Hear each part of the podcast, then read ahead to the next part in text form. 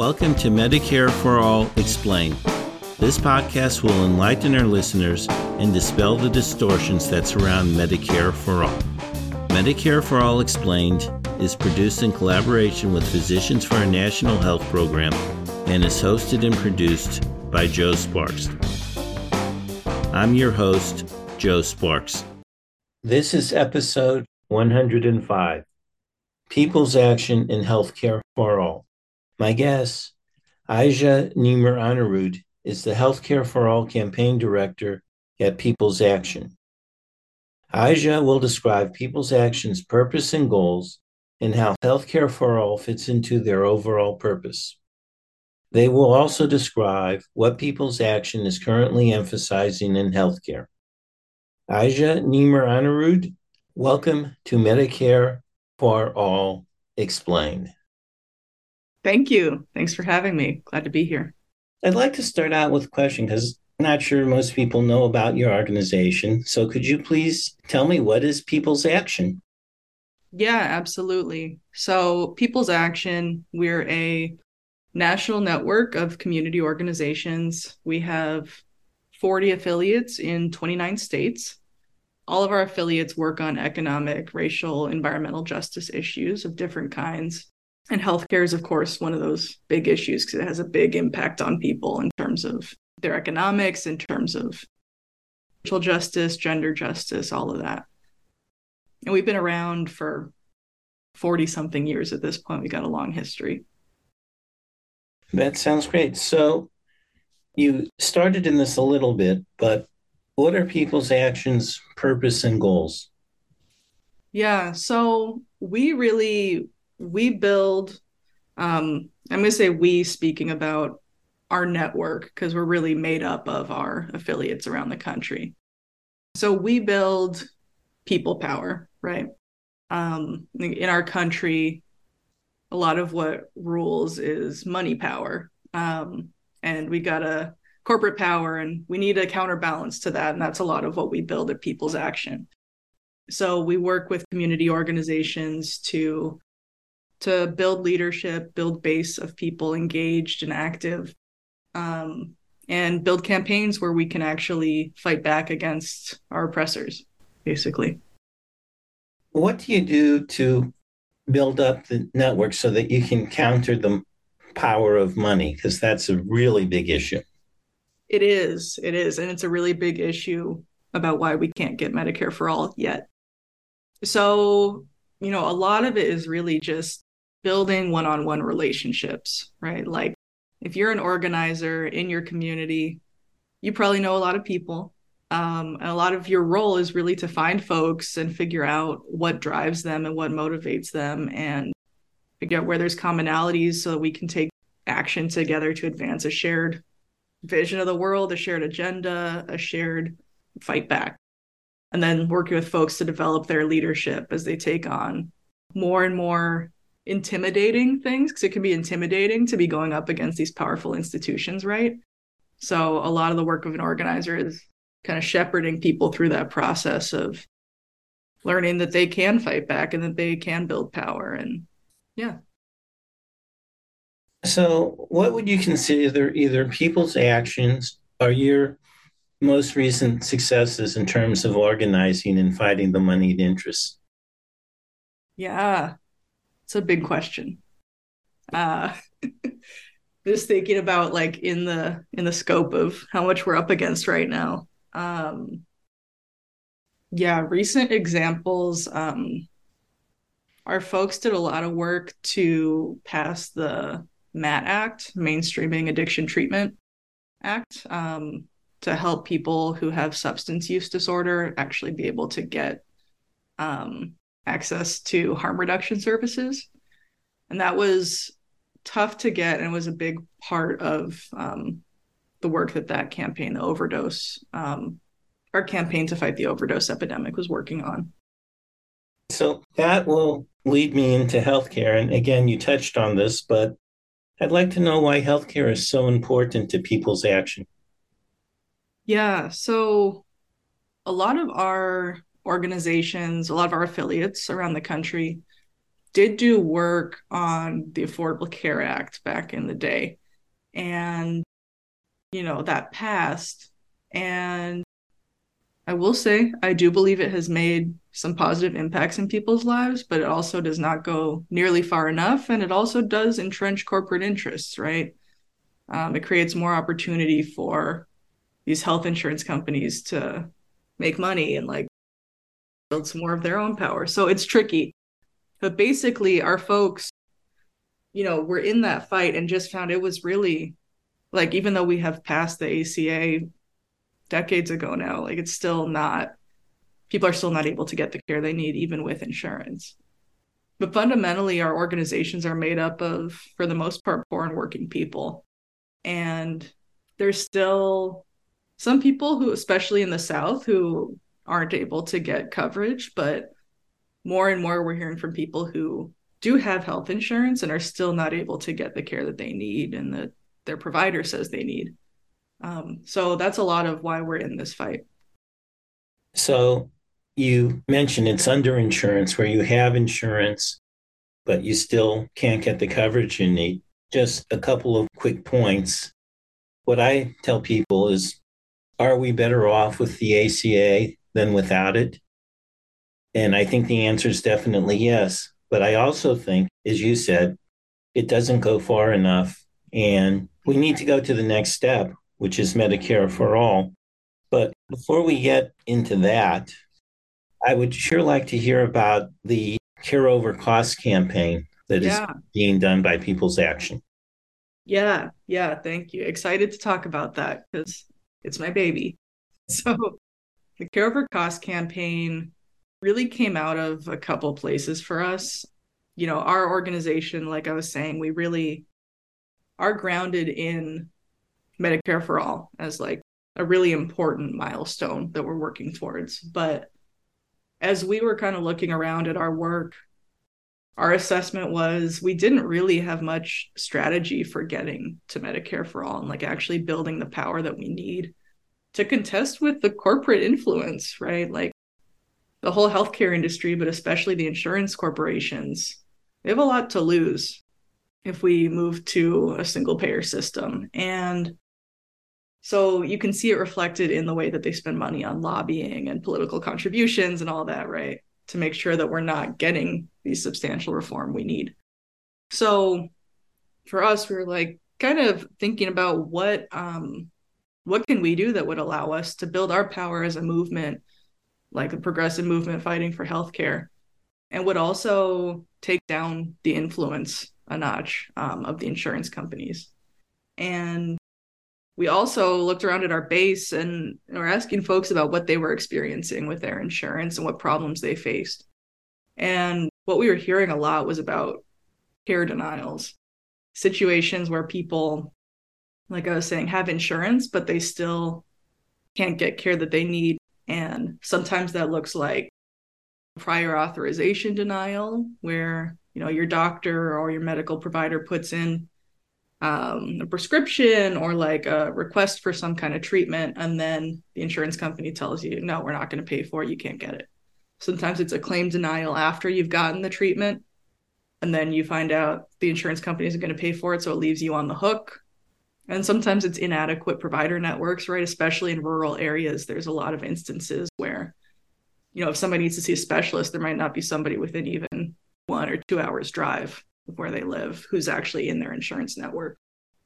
So we are hearing about all these things and we we're thinking, oh, like we should really be drawing more attention to this, right? Like people don't really talk about this. What we find even when we knock on people's doors is the first thing they say is usually, well, I'm just like really lucky to have insurance, right? Because in this country, everybody knows that healthcare is such a mess. So they're just grateful to have what they have. But when you start sharing stories about your experience or the experience of your loved ones, and they had a claim denial or a prior authorization denial, um, and the impact that had where they couldn't get a surgery they needed or they couldn't get a medication they needed and sometimes it's minimal but sometimes it's like life threatening you know then people really start thinking about their own experiences in those terms too and start getting angry and that's when you can organize so that's kind of at the basis of our campaign and um, what we do with people is we fight back, basically. And I could get into that, but I don't know if you want me to monologue this much. Actually, yes, I would really like to hear how you and People's Action fight back.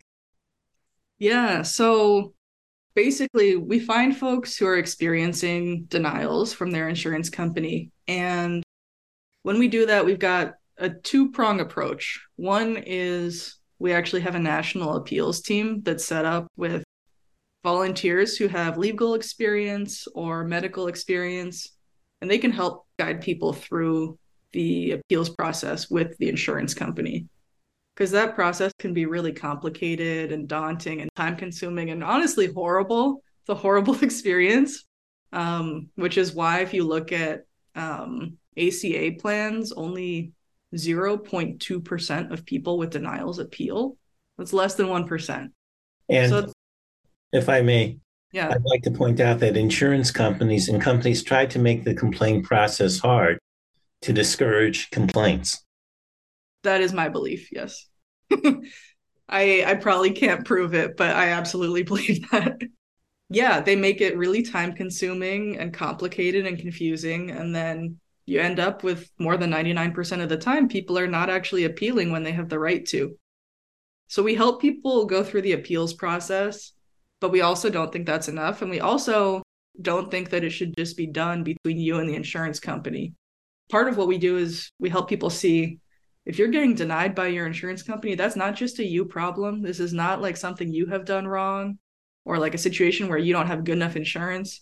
It's a situation where our system is failing you and like your community will have your back actually and we can fight this together and like your fight with the insurance company is my fight with the insurance company so we help people take their fights public at the same time through petitions uh, social media campaigns direct actions we've even gotten some us senators involved things like that and actually are able to win care for people when they've been denied over and over again by doing this well that's great so let me ask a question. ProPublica recently came out with a story about how at Cigna doctors could deny care without even opening mm-hmm. the case. There's been other things that come out that said we do not track denials of care, so nobody really knows how often it happens. So has People Action thought about fighting for legislation that would track care denials? Yes, yes, absolutely. Um, transparency is really like the baseline of the problem. As we've been reaching out to folks, we have some anecdotal experience that shows us that poor people, people of color, people in rural areas tend to get more denials, but we don't have proof of that because of these data transparency issues. So, yes, absolutely. And also, there are some metrics that are supposed to be tracked by uh, the Center for Medicare and Medicaid Services, CMS, um, that they just are not. So, we've also been talk putting some pressure on um, Department of Health and Human Services to actually follow through with what they have the authority to do right now. So, as I often try to explain to people, sometimes having health insurance doesn't mean squat. Mm-hmm. And a lot of people equate health insurance with health coverage. And unfortunately, that's not always the case. And I just find that something to emphasize. So now you're doing this Care Over Cost campaign. And how do you plan to move from that to Medicare for all? Because I assume you think we need Medicare for all. Yeah, for sure. Yeah. So, I mean, the entire path is not laid out, I'll be honest. But, um, you know, we see this, the Care Over Cost campaign, as an opportunity to really publicly highlight the ways that private insurance is failing us every day. There are at least 248 million claim denials per year. And that's almost one for every person in the country, right? That's a huge number. And each one of those represents a different treatment someone has not been able to get. So I think by exposing the ways that private insurance is failing to meet people's needs and um, really kind of coming up against this narrative. I think a lot of us who do have insurance think, oh, you know, maybe that happened to that person, but like I'll be okay.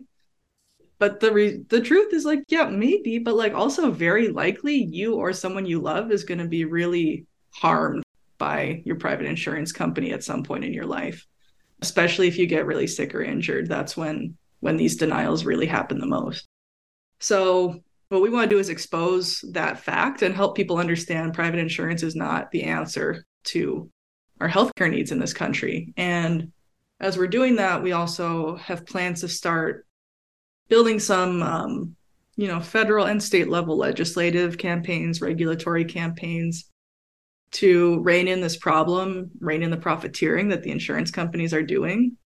Like if you look at medicaid and medicare huge chunks of these programs are privatized now right?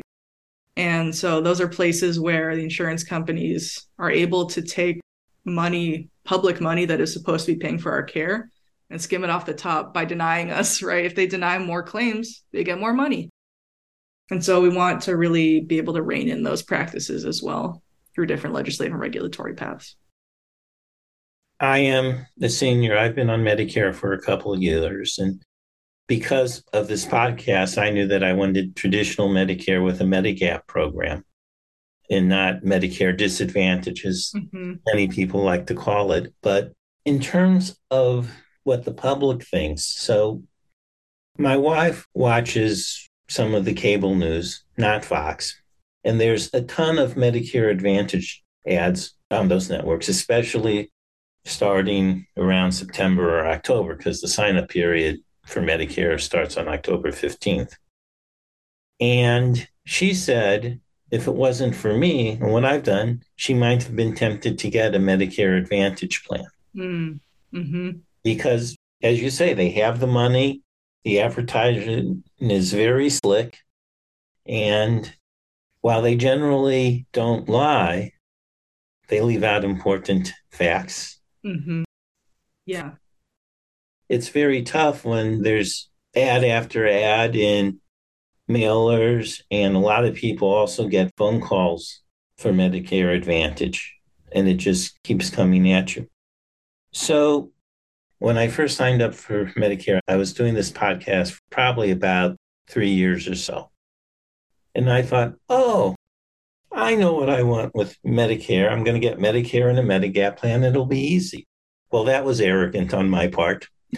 and just to give you an idea of this one aspect of Medicare, they send out this guide and it's over 120 pages. Mm. So it's not simple. And most people aren't going to have the time to do that. So, which brings me up to another point why we need Medicare for all, which I'd like your comments on. It would greatly simplify things. Mm-hmm. Yeah. Yeah. I think anybody who has attempted to access healthcare in this country knows our our system is exceedingly complicated between the different types of coverage you can have, the different uh, networks that come with that coverage, what is and is not included in your plan. Um, we talk a lot about how just how complicated insurance companies make even their plan documents, right? So you can't even figure out if the denial that you received was actually in accordance with your plan or not.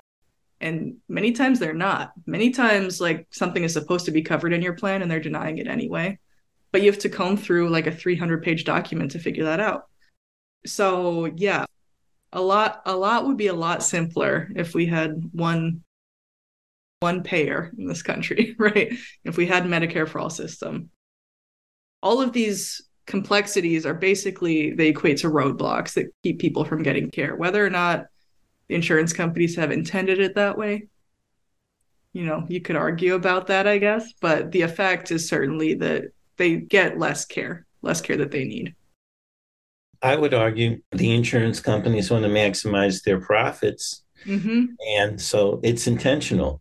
The way you maximize profits in our current healthcare system is to deny care. Yeah. I mean, if you look at the executive compensation or the stock buybacks, you look at these super inflated amounts of money that these companies, even the nonprofits, you know, in terms of executive compensation and net revenue and all this, like those millions or sometimes billions of dollars Like those are all dollars that could be going to people getting this surgery or this medication or in this doctor's appointment that they need, um, but they're getting denied instead. I always thought it'd be fun to tie healthcare company profits and the CEO's executive compensation to how well our healthcare system performs. Mm. And if it doesn't perform well, they don't make much. It's still simpler to have Medicare for all, but yeah. yeah. Given our current system, that's kind of a that's a fantasy of mine. So before we end, is there anything that you'd like to add, whether it be about healthcare or how people could get involved with people's action? Yeah. Um, I mean, if you're somebody who cares about people actually being able to get the care they need, um, and somebody who supports Medicare for all, yeah, would love to have you get involved in our work. People's Action, we operate mainly through our affiliates. So if you are in one of the uh, 29 states where we are, that's the simplest way you can get involved. It's peoplesaction.org, isn't it? It yeah. is, but that's not like the easiest way for them. Yeah, if you well, go to careovercost.org, there will be a sign up form there where you can get in touch with us. And we'd love to have you get involved. We need everybody we can get in on the fight. Aija, thank you so much for being on Medicare for All Explained. Yeah, thanks for having me. It was a pleasure, Joe. You have been listening to Medicare for All Explained. Remember to tell your family, friends, and colleagues about this podcast. Information about Medicare for All Explained can be found at our website, MedicareForAllExplained.org. The music for this show is Super Bubbly by Jesse Spillane. The logo was created by Lily Sparks. Thank you for listening.